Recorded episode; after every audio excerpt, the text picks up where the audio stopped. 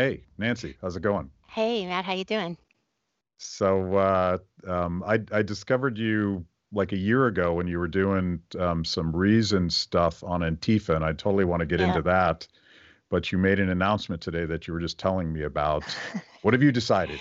Well, uh, you know, I haven't been as panicky, um, I think, throughout the pandemic. I basically, you know, I traveled back and forth um, for reason to Portland five times to report. So I've been on planes the whole time. I've been back and forth to Mexico twice in the past two months.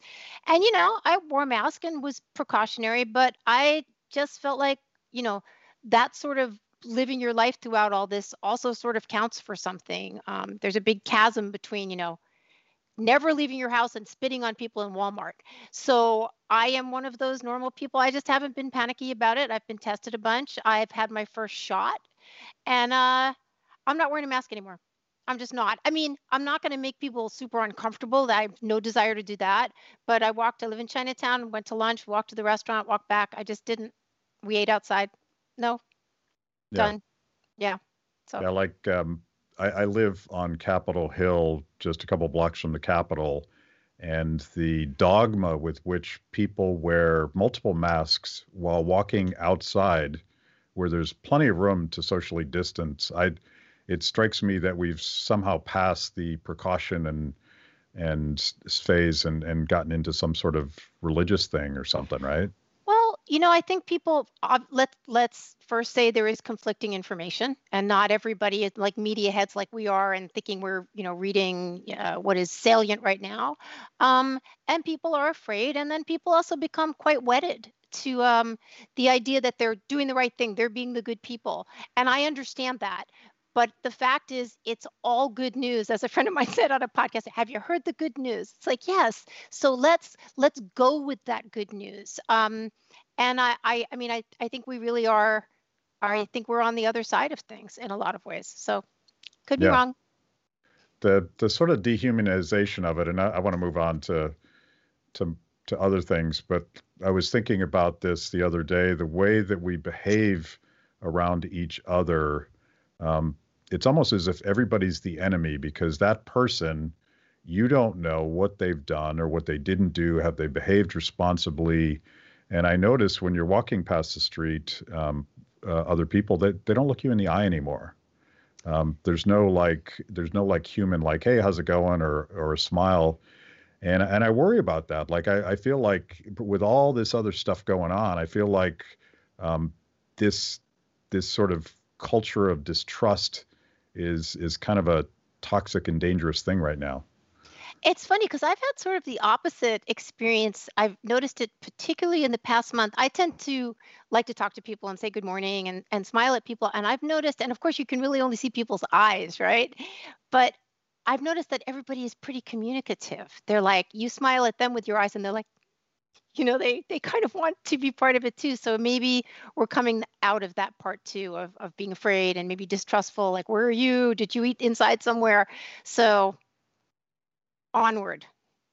It's kind of it's kind of funny. I'm an awkward, introverted libertarian, and I desperately want to be around people again. So it's it's time. Come It's on. totally time. You're in uh, you're in New York City. I am, yeah. Okay, I and I. I and I read this uh, I read this piece that you wrote it in Tablet, uh, Uh, Portlandization, which is I guess the next phase of Californication, where Californians came to Oregon and fucked up everything, and and now um, and you wrote this piece and it's I, I learned a lot about you. I've cyber stalked you for a couple hours this afternoon. Aw. but but it, it it really it resonated with me. Like you you spent a substantial amount of your um, life in Portland with your hmm husband. Hmm and I want to get into that that personal story about kind of what drove you back to New York City. Hmm but I always used to tell all and particularly my conservative friends would get freaked out about it but Portland was always like my favorite place to hang out. Um, it, I, I love the music scene and the beer scene and the the food scene and it's in, in one of the most beautiful places in the world and like like how do you screw that up? And and i i wasn't going as much by the time antifa showed up and i googled this apparently they showed up in 2007 but like talk about talk about the evolution of of when you got there, when you got there, and and and and what turned it into this swirling cesspool of of violence and and hate. I, I will. Uh, the first thing I'll do. So that piece, um, which they called uh, the you know Portlandization, it could happen to a city near you or your city. Um, it was originally called Good Luck Portland because I was sort of ripping up my roots and um, i lived there from 2004 to 2019 so that piece published in summer of 2019 and i actually just wrote it's not the same kind of piece, but it's a big, long 5,000 word feature for a reason, which is in the May issue, which is called um, "The Dream of the '90s Died in Portland." So let's um, let's talk about what happened. So we moved up there in 2004. My husband was originally from there. We were living in LA, and this is a direct quote. He said, "Honey, it's not the horrible, depressing city it was when I grew up there in the 70s. You know, when there was like the Bhagwan Shree Rajneesh and his followers in their sunset-colored clothing, and people were junkies on the street, and it was quite beautiful. He brought me in May. It was Planet of the Plants. It was really beautiful. Now I'm a big city girl. I'm a New York City girl. Felt a little small to me, but you know what? We bought a house. He started a business. My daughter went to high school there, and it was, you know, it was the city was growing. When we first got there, it was very, very Portland, Portland, Portland. Then all of a sudden, like 2009, you start hearing people speaking German or Japanese, and people were like coming from other parts because they're like, wow, interesting incubator here. It's beautiful, it's affordable, people are nice. I can start a business for like a tenth of the price it would cost me in Chicago. So I'm going to do it. And things, it also has this, um, it, it has this ethos like we're going to live green. Um, it's a pretty progressive city, and I use that more in like the older fashioned sense of the world. Very democratic, and this really spoke to a lot of young people. It's like, wow, I can go, I can go and and and create the world I want to live in. So a lot of young people came. So young people come and a lot of them do really cool things. But what happens? Like you get a lot of big influx of people, rents go up, not as many jobs. Oh, but wait a minute. I thought I could just like work part time as a barista and raise chickens and smoke pot and play in a band and I'll have this great life and create this world. Well, what didn't kind of work out. I wrote a piece in 2010 for the Oregonian called um, Is Portland the New Neverland? Because people were coming here thinking that that Portland was going to deliver their dreams. Well, by about 2015, it was pretty evident that was not going to happen. And I think you had a lot of slightly disillusioned, um, somewhat bitter people that were looking that were looking to make a better world and god damn it what's standing in my way? Well you know you're going to strike out at the people that are closest to you. You're not going to strike out i mean they wanted to strike out at donald trump but he's all the way in washington. What are you going there's no satisfaction in just yelling at cnn right? So it's like maybe it's the police maybe it's your landlord maybe it's your boss maybe it's all these people that have power and you should have power and so this it's sort of became an identity right the identity that we're going to make Portland a more beautiful, we're going to make it a more equitable place. We're going to fight for justice. Then you had Trump, and of course, everybody was losing their mind in Portland because they were so anti Trump. And then you had the killing of George Floyd, and um, everything exploded. And um, the anger that had sort of been building for a long time, or resentment, whatever you want to call it, became an identity in and of itself. And we saw that play out. I mean, we're still we're still seeing it play out. So that's uh that's the uh the five cent version of um what happened to Portland. Yeah, and like in terms of the the violence that that really, I mean, at least nationally, we all started to notice it after Trump got elected. I think mm-hmm. I think that I think that culture and certainly Antifa precedes that significantly, but um, it didn't stop with the election of Joe Biden. You just you just wrote a piece, I think, for for Reason, right? About about the you know the the rage yes. goes on. Yes, I was there. So I covered um, I covered the situation on the ground all summer and in through the fall uh, for a reason. It was great opportunity. I'm very grateful that they wanted me there. Um, and before Biden was elected, people kept saying to me, "Okay, Nancy, what happens? You know, what happens if Trump is reelected?" And I was like, "Well, it'll put some more gas in their tank for sure, right?" What happens is, are they going to be happy? Because you know, Biden's their guy. I'm like, you are high okay, if you think that these folks are like for the Democrats, they want no government. And here's and and I and I use that not because people have said that to me, and I and I and I shouldn't be glib when I say that. What they know how to do, and I've written this many times, they are very they're like young and so much energy and they love to tear shit up, man. It's like fucking stuff up is fun. First of all, it's COVID. You're not supposed to leave the house. Maybe you don't have a job. You're not in school. But you know what? You can go out every night, fuck shit up, and save the world, ostensibly. So that's what they did. So I actually was there um, for the election. And I went out the night after the election and I was marching with a lot of the Black Bloc, which is, you know, sort of the more violent arm of Antifa. Though really, Matt, I think a lot of these kids, they are LARPing, you know, live action role playing. They're putting this stuff on. It's an opportunity to get outside.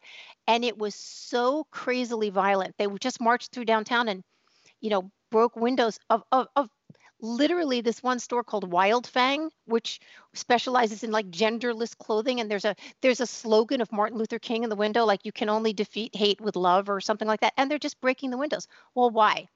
Because that's how what they know how to do.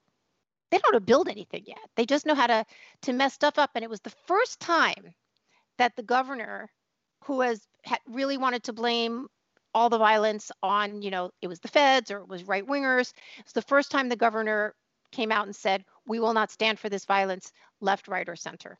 Um, because it is basically, I mean, the violence that we've seen on the streets for 200 nights running, now it's not every night, is from the left. I mean, people can fight me on this, but I'm sorry, I was there in the middle of it, and these are the Black Bloc kids um, that are that are setting the police stations on fire and breaking windows and walking past people's houses in the middle of the night with laser lights saying, "Get up, get up, get up, motherfucker, get up."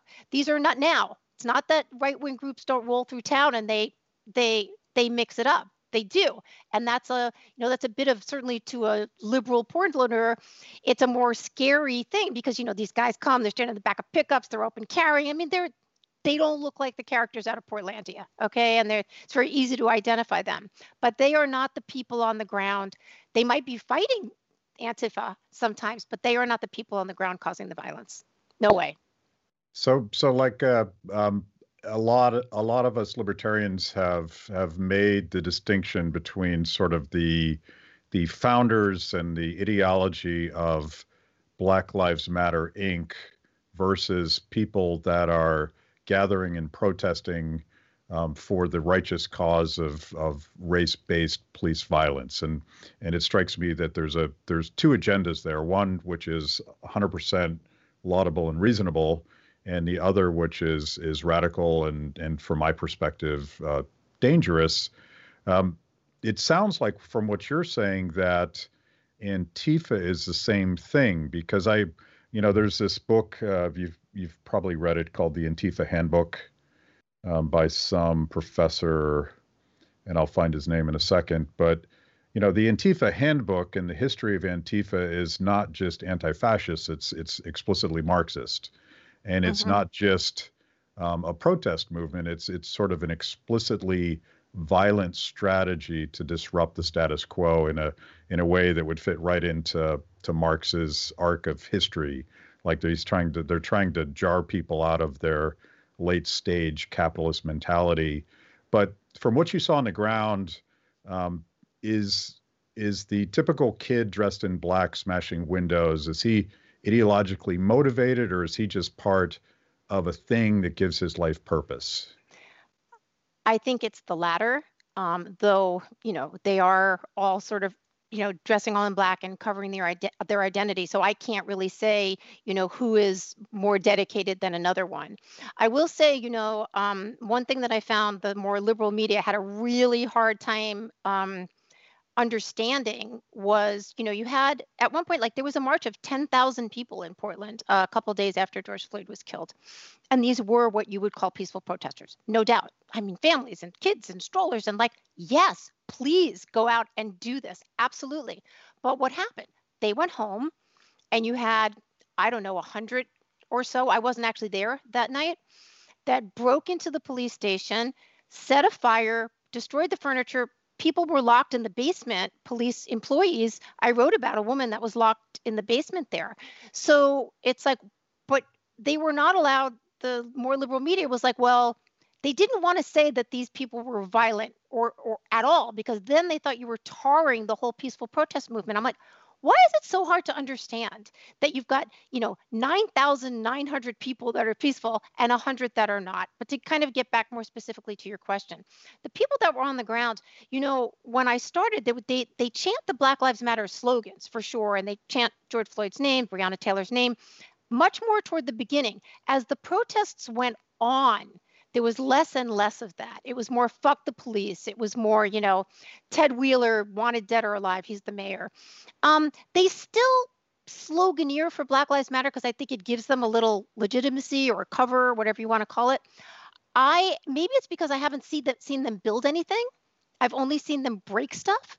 So I can't say like is this a political movement that has an agenda that they want to build something or is it just kids that are getting identity from from messing stuff up if they would build something then maybe we would know yeah well but but part of part of marxist theory and you saw this in the incredibly um, deadly approach that say someone like uh, chairman mao took during the cultural revolution or certainly pol pot in mm. cambodia mm. there was there was sort of a method to their madness because part of what they were doing was trying to break their culture's relationship with late stage capitalism, mm-hmm. which meant that they killed a lot of people. You know, uh, uh, Pol Pot killed the elites, he killed the academics, he forced people out of the cities into the country, and and it to to an outsider that hasn't sort of read some of the the more radical Marxist stuff, it it seems like um, he must just be a monster, but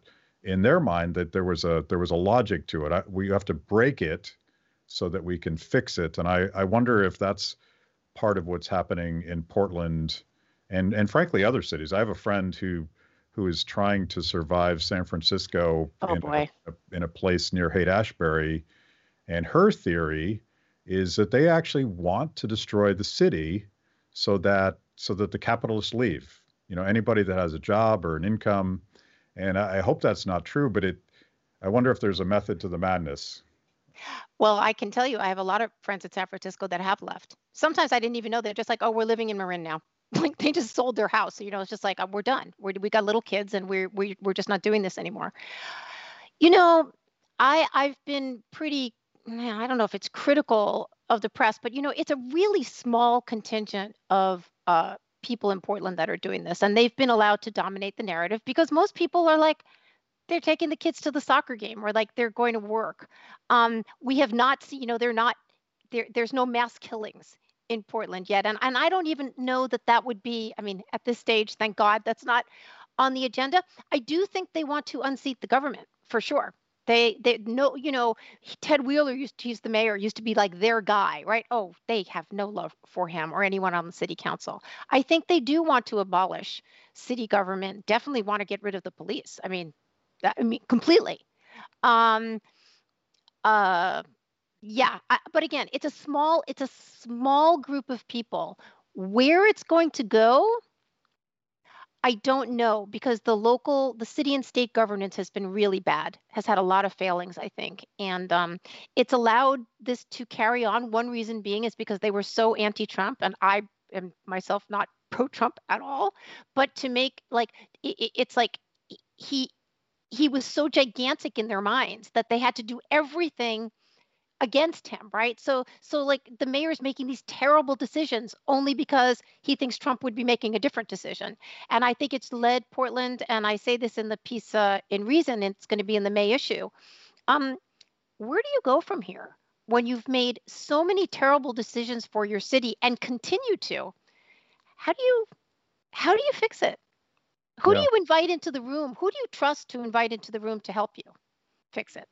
It's kind of um, i mean i i have friends who who still do business in in portland oregon and and they've tried to communicate with the mayor um, and like i i would imagine that there are people outside of his traditional very progressive constituency. But like the mystery that you you, you just described it if it's such a small percentage of the population of the city and i i don't even imagine that a lot of these these kids dressed in black actually vote.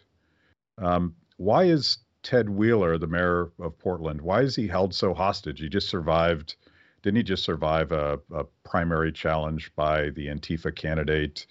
What what is he afraid of? And is wouldn't he be more afraid that the entire business community is going to say, "Screw it, I'm out of here"? I think he uh, Ted Wheeler painted himself into a corner. I uh, covered a story for Reason in um, spring of 2019 when the city council was voting to pass a resolution to ban hate groups in the city. Now, on its face, that sounds fine. Like, great. Like, who, who's pro hate groups, right? But the problem is, who defines what a hate group is? You know, you're in power right now, and so these people are the hate group. But now you're voted out, and now you've got this law in the books, and how are you going to use it? So they they wouldn't define it, and it passed. You know, it passed with flying colors. And I think it was because the progressive, the more progressive elements wanted it, and he wanted to make them happy.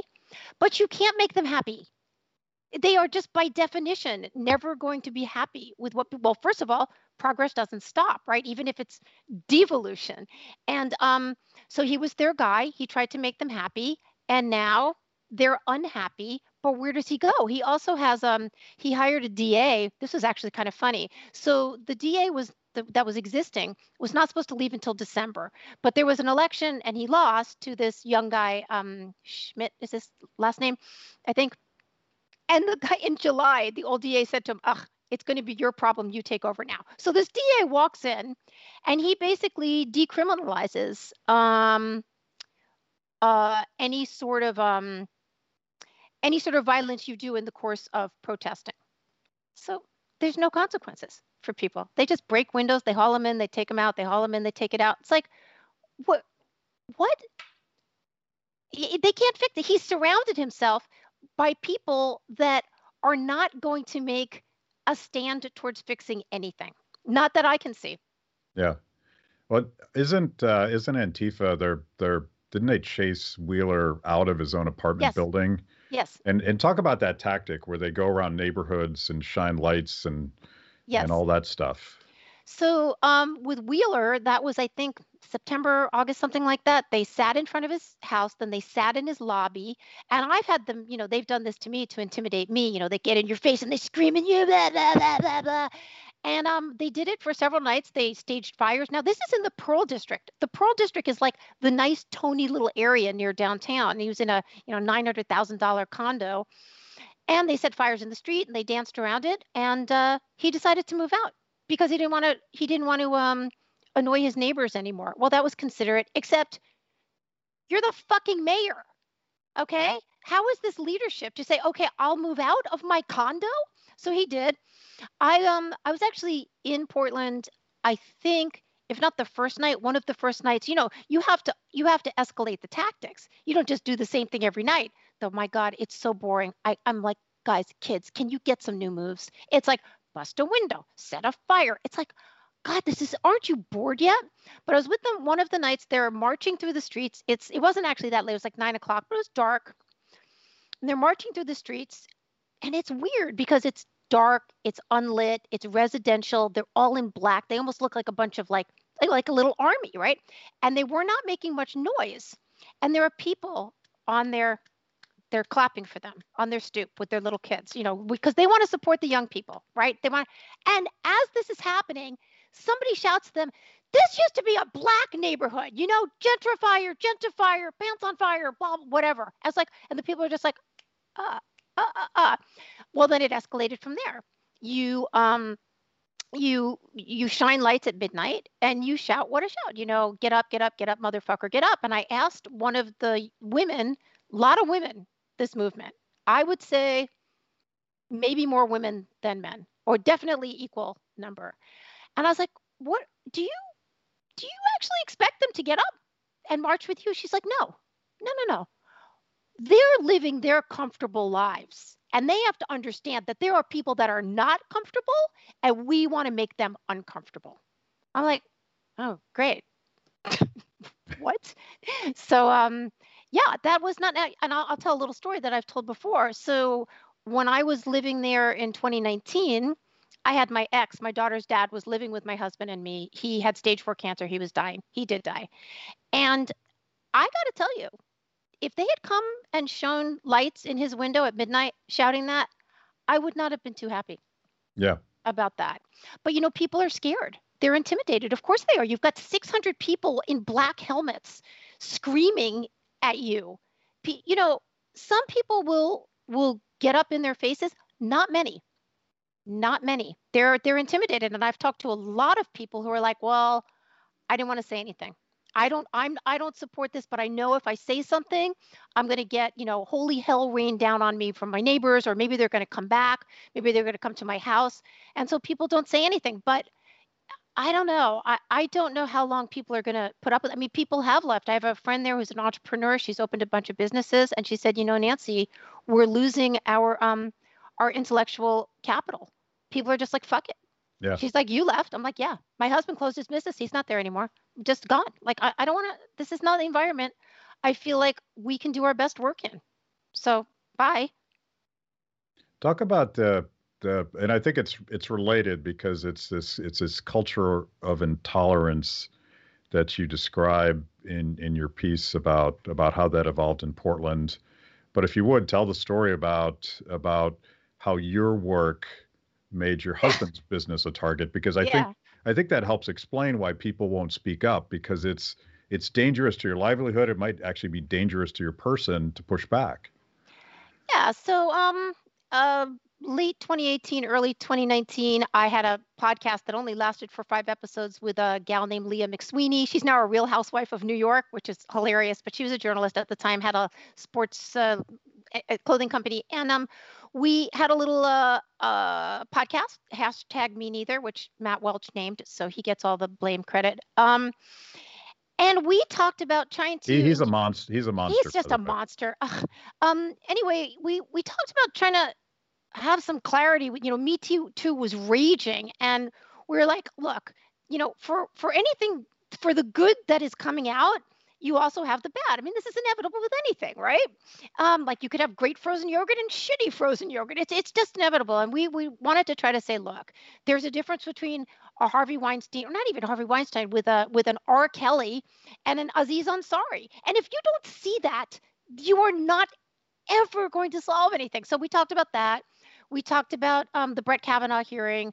We talked about, you know, how we'd both been victims of sexual assault. It's like, you know, how long do you carry this around? How long do you let it define you? Um, we talked about the rot at the top of the Women's March. You know, they were anti-Semitic and in, like we were talking about things that I don't think it's so unusual, but maybe it wasn't popular. Let's put it that way.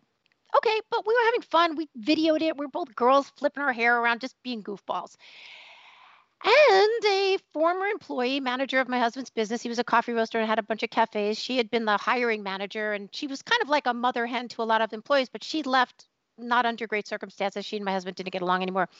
She decided that my uh, podcast um, put the employees of Ristretto Roasters, that was the company, in physical danger.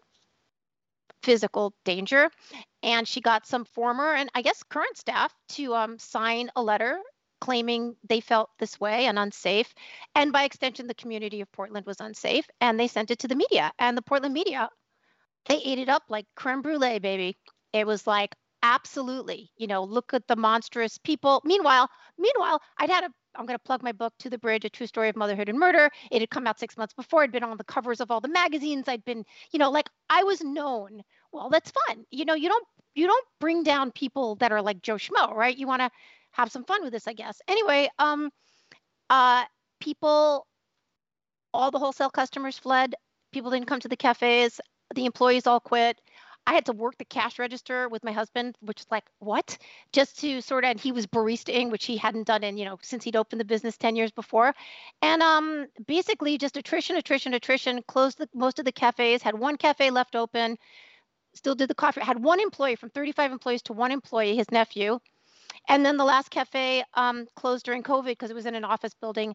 And um, basically, he shut down the business for good in November. And we sold our house and we're out. And um, yeah, I during that time. So when it, it's obviously a scary thing. It's uh, and and I, you know, he had nothing to do with it you know it was like and it, the the funny thing well, not funny it was like he had all these people like you better you better leave your fucking wife or lose your business like oh nice nice nice feminists here right yeah. so um yeah.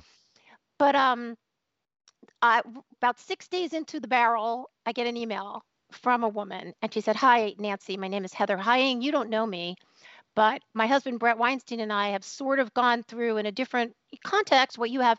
I'm living here in Portland. I'd like to extend my hands. I don't want to start crying now, but I'm going to.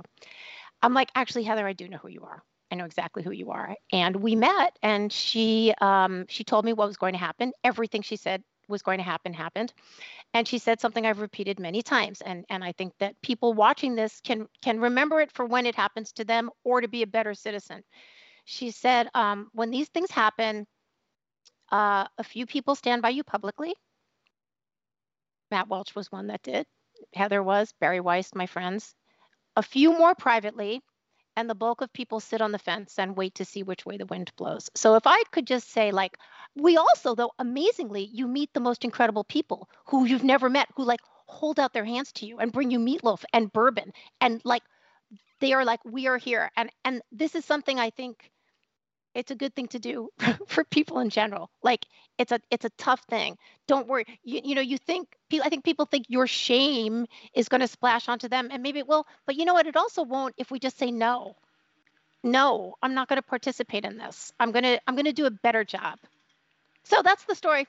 Yeah and you um you know the accusation was boiled down and this is i mean this is definitely what happened to heather heying and Bret weinstein is the accusation was that since you weren't 100% with them, you were, um, uh, in this case, rape culture, or however yes, they would say rape, that. Rape, rape culture apologist. Which, you know, what's really funny, Matt? I realize um, what they hit you with is always stuff that would make you upset because you know it's not true, like Bret and racism, me and being like anti-women, like or pro-rape, like because they can't accuse you of like like oh, you're not a good javelin thrower. I'd be like, yeah, you're right. Like, I'm not. Like, who cares? Yeah. They hit you where it hurts and they hit you where it's going to get the most attention. And look, I, I can't tell you if there was a percentage of people that were actually frightened of me. I, I would think that would be pretty absurd, but you know, what do I know? And you know, the ac- the accusation in the streets is if you're not with Antifa, you must be a fascist. And there's no there's no Absolutely. middle ground there. You're either a fascist or you know, and what they're not saying is you're either a fascist, fascist or you're a Marxist, but it's it's always that black and white, us versus them kind of thing. Yeah, I, I was called a fash for sure. You're a fash. I'm like, I, I am. no, I'm not. I'm just a journalist, you know. Um, yeah, I mean, I find this so reductive and stupid. It's like you don't know me. And if I mean, I will say something I, I've also said before, like one on one, I've had a lot of conversations with the Patriot Prayer guys. They're like a pro Trump or right wing group from uh, Vancouver. I've had Antifa girls wash the tear gas out of my eyes. I've had, I think it was a Proud Boy did the same. I mean, my, no, Patriot Prayer guy did the same thing. One on one, all put on our pants, one leg at a time. Most people will sit and have a conversation with you, which is, of course, the only way kind of why we're here. Like the only way we move forward at all. But as a group, yeah, they they're just going to paint you because because that they need enemies. That's how they get their calories. That's how they get their energy, right? Yeah. You, you, so yeah, they need enemies. They need to make more and more enemies, which is why we see more and more like, oh, you're not, you know, whatever it is today you know you're you be accused of this. It's it's dr seuss now right? Because we've got to find more and more things to be angry about to sustain our our momentum in this movement. Yeah and if they don't have a real enemy they they create one. That sure. I think i think that was uh leninism 101 and i'm not talking about john. Um, so you um you you mentioned this and i want i want to go back to it. You you've been reporting on antifa and um, they did they know who you were? Um, and so did they target you in rallies like they targeted anti andy, andy no? Um not as much. I'm not you know he he's public enemy number one there in portland. Um but he's also you know he he's um you know he's he's made antifa his public en- enemy number one. So you know it's a mutual sort of antagonism. I basically you know i'm there with a pad and a tape recorder or my, my phone, but they do know who I was. They knew who I was because they knew me from the whole thing with my husband. And yeah. I have pink hair or blue hair, whatever color it was. And um, yeah, I got um, I had my phone stolen. Um, I got screamed in my face. I had a guy say he was going to beat the shit out of me with a bat. Um, they make they kind of like shadow you sometimes. They put my picture online, which is hilarious. They're always like, "You can't photography equals death. You can't take any pictures." And I'm like, then they're putting my picture online. I'm like, "Gee, one of the other guys, like, what's it gonna be? Um, but you know what? I gotta tell you, I never felt scared because most of these people, the guy that said he was going to hit me with the metal baton was not pleasant, but he was, I don't think he was really anti, I think he was just a wingnut. I was never scared. I'm like, what are you going to do? You going to kill me? No, you're not going to.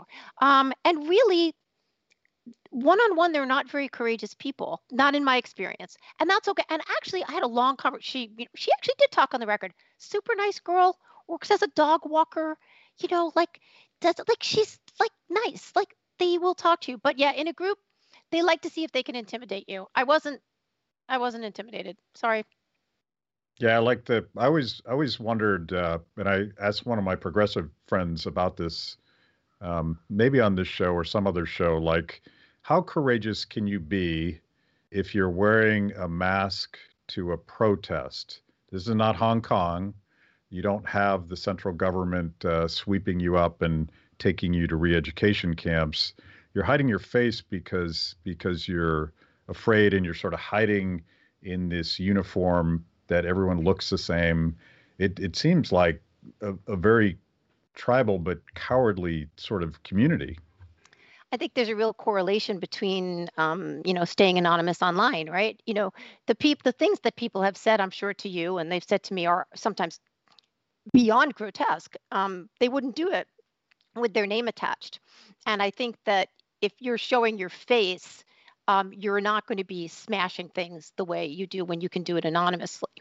I do wonder, you know, you're you're you're drawing a lot of correlations between, you know, Pol Pot and you know Stalin and stuff. I, I have not read as deeply as you have for sure, but I wonder if the sort of you know this younger internet generation who grew up with um, anonymity and saying, you know, smearing people online, um, if it's very easy for them to fall into the, uh, to it's it's what they do anyway, to yeah. fall into the um, to the costume. Interesting. I, I'm a, I'm afraid that might be true, and it kind of gets back to like I've I've been sort of a um, pretty radical in opposition to lockdowns, even even early on, because of the unintended consequences of all this. But one that I didn't really imagine, because I never imagined that lockdowns would go on this long, is the dehumanization of this whole process. Like, you know, we're locked in our homes and and we're we're getting more and more angry and we hide our faces and we we judge people even though we have no idea if they did anything wrong and that on top of that that sort of anonymous culture like you you say things to people online that you would never say to them never to their face. It's sort of like driving in your car and the guy cuts you off. the things that you say about that guy are not something that you would ever say to him if you were actually looking him in the eye. And this the, the dehumanization, going back to to Pol Pot and, and Mao and Stalin, like dehumanization is a key part of how authoritarians um, do this stuff to otherwise decent people. And I I, I worry about it. I, I, don't like drawing analogies to, to mass murderers, but I, I, worry about where we're headed with this stuff. Well, I, I do. I'm, I'm sorry to plug it for the third time, but I, I am pleased with how um, the piece came out, uh, the new the new piece in Reason about Portland. And one thing I say at the end, and it and it really is kind of heartbreaking.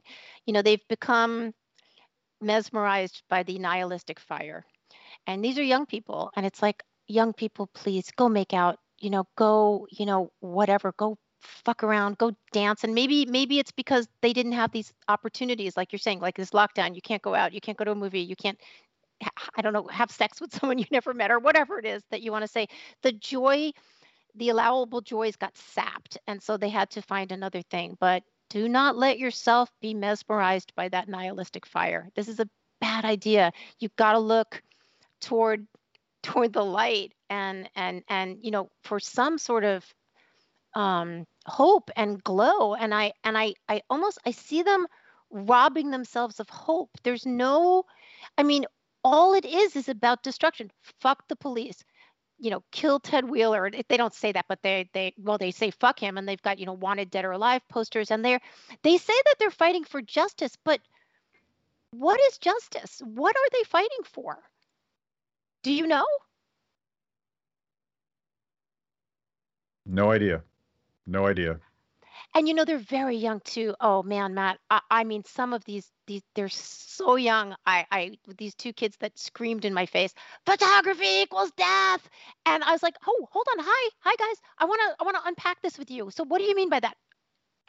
No, no, just tell me like a, and they just walked away. They don't. They they they know a slogan, and that is as far as they can go. And that's just like, oh, guys, just like, I don't know, go home, make some cookies, go watch TV, do something else because this is not, I, I don't know how it's enriching them. I, I don't, I don't think it is. I'm sure I would love to talk to somebody that could say to me, it is enriching me. And here's why. And here where I think we're getting. And here's how I think it's going to be positive for not just me and my ilk, but for the community and for the world at large. I would love to have that conversation. So what's um so like you you've written about this for and has this reason piece come out yet? I don't know when the May issue comes out. No, it's a it'll be it'll be online and think in about a week or two. Um okay. and um it it's um it's a, in a way uh it's sort of like the piece you started out with the tablet piece, but updated to include, you know, everything that's happened and because things have happened. Portland has evolved pretty fast uh since 2019. Um the city the city is not looking good the city, I mean, the homelessness and the encampments and the destruction downtown and the business that closed during COVID and the constant destruction, like physical destruction, if not every night now, but it's um the city does not look. Pre- it, you started this by saying it's such a beautiful city. Right now, it, it's not all of it. It's still you know Portland, planet of the plants, but um, a lot of it is not beautiful anymore.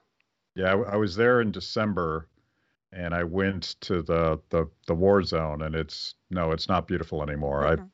I I I would always go out of my way to stay. In fact, I was at that shop that you described getting smashed um, when I was there in December, I think. And I used to stay at the uh, Ace Hotel all the time, yep. and yep. it just I just love the whole scene. And yep. I, I won't I won't go there anymore. If I have to go to Portland on business, I'll do my business, and then I'll I'll stay out in the country somewhere because it's just not it's not worth it. No, and let's see when it will be. Um, I mean, I don't know who wants to live in ugliness, who wants to live in broken glass. That I mean, if that's a reflection of of what they're feeling inside, that's pretty sad. Yeah. You know. But so. but I'm hoping that you so so you've told us this devastatingly dark evolution from beautiful Portland to Portlandia to um, hellhole yeah. I guess we're not allowed to say shithole anymore. But he ruined that ruined that phrase for us. What's what's the solution? Like how how do we keep how do I I, I can't say my town because I live in Washington D.C. and I'm I'm actually almost literally surrounded by barbed wire right now. So Oh man. But uh, what what what should we do? I mean, one thing is to engage young people. I think with with ideas and values and hope. But what can we do to stop this from happening to all of our cities? Well, I do. Um, I do a every Monday, 5 p.m. Eastern time. I I host a clubhouse with a couple of other journalists. Uh, it was a pretty with Katie Herzog last night, last night, and and Lizzie Wolfe from Reason. And one of the questions we got was, where do you all think we are in the evolution, if you want to call it cancel culture? Where like are we beginning, middle, or end? And I think that, and I am gonna, I am gonna draw a parallel with Portland. Um, and but I invite your peoples to the clubhouse. Come to come join us. Um, I think we're in the middle, going through a little more, and what I think the solution is is not just to create organizations where you're going to fight it. It's to create new beauty, to create things that are like, okay, I could like be a canceler, or I could fight cancel culture, or I can go over here and make a pie. And like maybe some people to be like, oh, look, pie. That's the name of my Substack, Make More Pie. So you can go over there too. So in terms of Portland, what could happen? Well, I think people, if there were other things to do, I think they'd get tired of coming out every night. Be like, eh, I want to stay home and watch Netflix and chill. I want to, uh, you know, school's back in session or I've got another job. So maybe some people that didn't have things to do now that COVID is opening up, maybe they'll absorb back into where they were. I also think that, you know, probably every city in the history of cities has had a um, you know a rise and a fall and a rise and a fall sure we've had destruction businesses have left things have closed but inevitably spring will come again and it will be a new city built you know now maybe it's going to be affordable again so you're going to have a whole wave of people that are going to come in and say oh i can do what people were doing in 2004 i'm the eternal optimist so i i think that that's inevitable how long it takes, I don't know. And I'm not going to be there to be part of it. We sold our house. So, yeah. So I'm told that that Zoomers are sort of the um, counter revolution in cancel culture. I hope that's true. Um, and it, it sort of makes sense that whatever the older generation is doing, you might do the opposite. But sort of the authoritarianism and intolerance of cancel culture, um, it strikes me that places like Clubhouse, um, I've spent some time on Clubhouse too, and it's it is a place where you actually have to speak to people. Yep. And you're and you you're supposed to use your real name. You're not and, anonymous. You, yeah, you're not anonymous, and you're having a conversation. And I, I still, I've always been sort of a romantic about social media, and I've been proven horribly wrong in the last couple of years. But it strikes me that the counter revolution is is long form conversation and curiosity and and a a not only a tolerance but an excitement about hearing people from different perspectives and and I, I think we're both working towards that and and hoping that that's true and and I I I gotta believe that my 16 year old self would hate cancel culture with a burning passion because that's who 16 year olds are. Yeah, um, I think we are, you know, Clubhouse, which I really wasn't very interested in until about a month ago when I joined, and now I, re- I really, I, I'm, I really only go on it when I'm kind of running something. I've popped in a few times, but it's very intimate. Um, the voices are intimate, and you're really sort of thinking, and you have to like wait your turn, and um, we've created, you know, for for all the horrors of COVID, we've created new mediums um, in which to communicate, whether it's Clubhouse or Substack or Matt Welch, horrible monster Matt Welch, and I built a little studio, Paloma Media. We're podcasting out of there with the Fifth Column guys, and it's like, it's fun, and I think I know people are angry, they want to break shit, but people really also want to have fun, and um, so let's give them some fun, and um, I, I, it can't hurt. Let's let's let's uh if if you're up for it let's do a clubhouse sometime on let's these subjects it. i'd love it. I'd love it. Um, yeah. we created something called club liberty and i'm hoping that um my, my whole goal is to just platform as many interesting people as possible and and have voices and and create sort of environment lead by example i guess is how i think about it just show your willingness to talk to people from different perspectives and maybe other people will say, "Oh, that that's actually kind of cool. I I want to do that now too." So I'm hoping that Clubhouse becomes that. It is it kind of is now, and I hope it doesn't become another place where everyone cancels everybody else.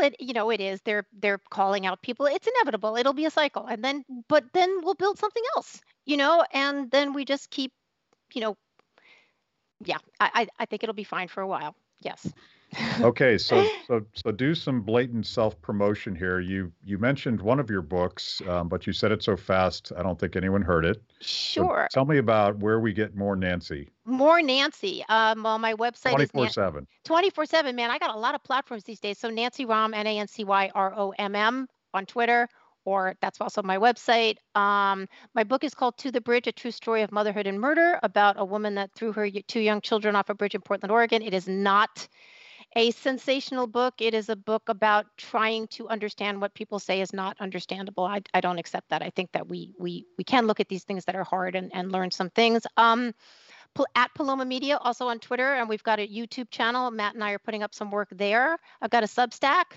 Put my name into Substack. Um, and Clubhouse, 5 p.m. Eastern time on Monday. So yeah, and I'm writing for Newsweek, uh, The Dispatch, Reason, the Wall Street Journal. Yeah, I'm easy to find. Matt, if anyone says they can't find me, they are not looking. Yeah. So. so, um, how do you do all that, by the way?